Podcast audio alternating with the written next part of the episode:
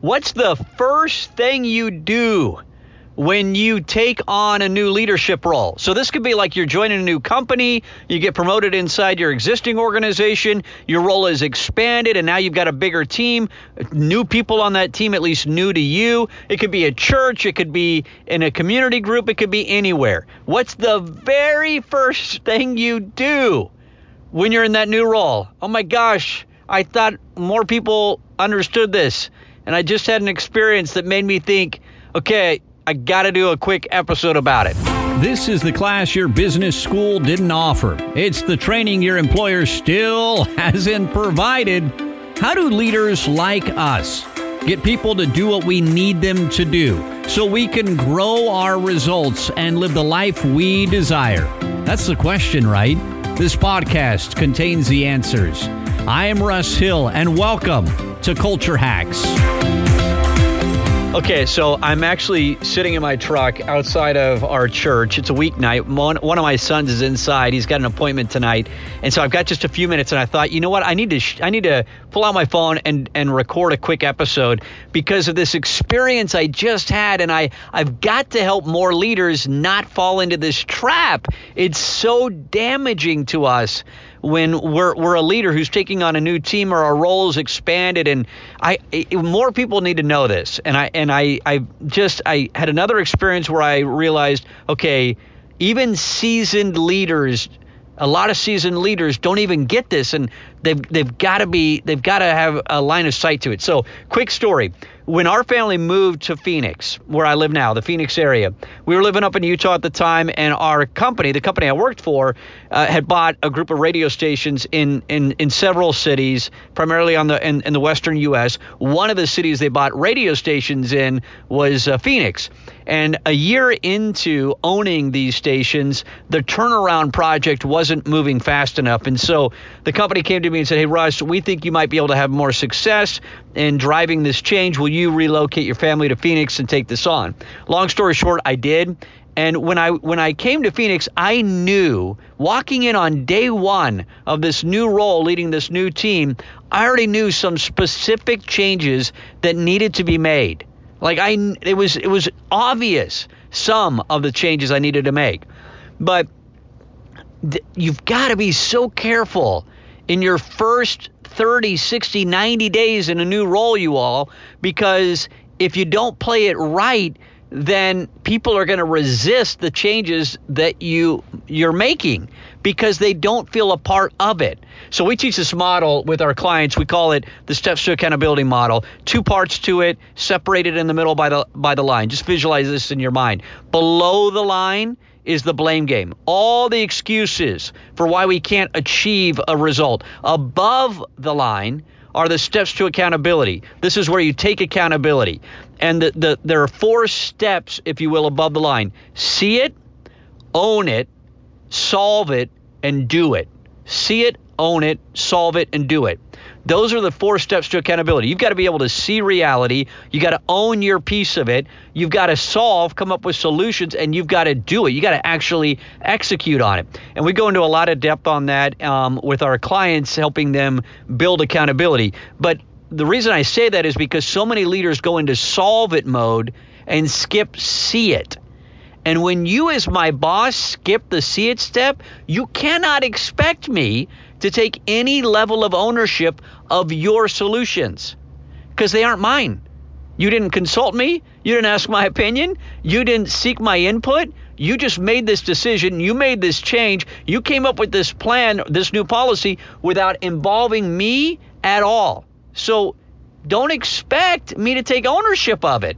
I wasn't consulted. I wasn't. That's your plan. That's your policy. That's your result. It's not mine. I had nothing to do with it. I wasn't involved in it. You, you tracking with me?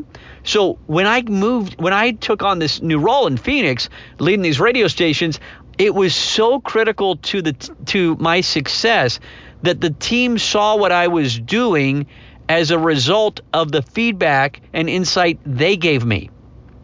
It couldn't be Russ Hill's plan. It had to be our plan, their plan. And it, it had to be built after I got their input. So even though I knew these very specific things that I needed to do, not everything, that turnaround took like three and a half years, four years before we were fully done. I mean, we started getting momentum quick, and then that you know that that just snowballed. But until I could walk away and say, okay, we nailed it. We're we're where we need to be in the race, and there's no finish line to success ever, right? But it, I felt good saying, okay, we really did turn around these properties from a revenue, ratings, and profit standpoint. That took several years but I knew some so so some of the changes I needed to make in those years weren't obvious to me walking in on day one, of course, right? But several of them were. So but the first step you have to take when taking on a new leadership role is see it. So, what does that look like, right? It's meeting with everyone. Everyone. And it doesn't have to, they don't have to be long meetings. Some of them can be very brief, others need to be long. But I, if you want me to take ownership of your plan, then you you've got to give me a say. So here are a couple of things that that will be conflicting for you and every leader when you're taking on that new role. You want success right away, like right? You want to show that you're having an impact, as a leader right away. But you've got to manage that at the same time as if you come in and you start making changes that and, and there are exceptions to this, you all, so just work with me on that. But if, if you start making tons of changes on day one or in week one, or start talking about your plan, and you've already got the PowerPoint deck built out, and you've already got, you know, it's now time to execute, that is not going to create the right experience for the team you're leading. They're going to go, oh, he he or she already knew things that they were going to do. They, they were they came into this with all kinds of opinions. And so I, I had an experience recently. I won't go into to detail, but um, where I was on the receiving end of this. I was chatting with somebody, uh, somebody who I have a ton of respect for, somebody who I, I, I just think very highly of, who has great intentions and they, they want to do well. And I, I was uh, in a conversation with them, with other people, and they started just shutting down ideas that were being offered to them because it conflicted with the plan that they already had of what they were going to do in this new position. Well, they were they had been in this position for less than a week. A week. And they've already got a plan? Like, oh no, we can't do that. Sorry. These ideas I can't really I, I really don't have time to listen to them because I, have already got this plan and, and I'm I'm I'm getting ready to execute. Oh really? So you built a plan and you've never set up a meeting with me, and I'm somebody who's impacted by your your plan, and and you so you, you really don't need my input. You don't want to know my opinions? You don't need any insight from me. You don't want to know my perspective. You don't need feedback, do you? You've got your plan, you're going to go execute on it. Oh my gosh, you all, it creates such a bad experience. We can't do that. I've done this. Like I've been I've been that leader, right? And so I'm just I'm I'm I'm sharing wisdom gained through scars, through wounds that I have. When you're new to a role, don't go to solve it before you go to see it.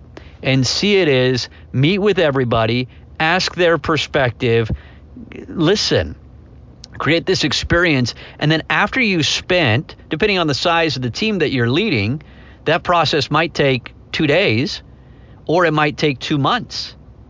And, uh, and after that process, then you get that team together again, either all together now or individually or in small teams or however that needs to look, and you let them know the plan that you that you've been you're beginning to build because of what you've heard from them.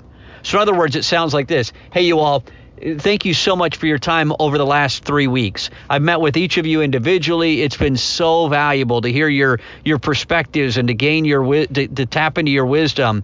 And I heard several consistent themes. And so what I'm to what I'm to show you now are a few things that uh, we're to do moving forward based off of what you said. Now, here's the secret sauce. Here's a little secret, right? Half of those things you're going to show them now, you already knew before you ever talked to them. Maybe 75% of them. Maybe 25%. You already could have built this PowerPoint deck. You already could have could, could have gone through these bullet points because you already knew it coming in. But when you say it that way and you create that kind of experience, people go, oh, he or she got a good look at everything and and they're making these they've they've made these judgments based on that that's when people take ownership like oh good but when you do it the other way and you skip see it oh my goodness that experience i just had it could not have been more negative for me it just and and it, it, you just don't want to do that don't do that when you go into a new role you're leading people who are new. See it. Take time to see it before you jump to solve it. Okay. That is my uh, my quick uh, wisdom that I wanted to share, insight I wanted to share, observation based on some experiences that I've had uh, recently. I hope you're all doing well, and um, and don't forget if you haven't yet um, rated this podcast, it would be so valuable to me if you just took um, 10 seconds, and in whatever app you're listening to it, just click on the, the, Usually it's got like five stars or it's got some system. If you just swipe up or swipe over, you'll see a way to rate the uh, podcast. It would mean the world to me if you would just take 10 seconds and do that. If you've got an extra 20 seconds right now, um, sitting in a parking lot waiting for your kid like I like I am right now, you might even type a sentence or two in um, about what you think about this. That that helps the uh, podcast apps know what people think about it. And I've done, as I've told you before, a miserable job asking for people to rate this podcast. I hope you're healthy. Hope you're doing well. We'll talk to you in the next episode.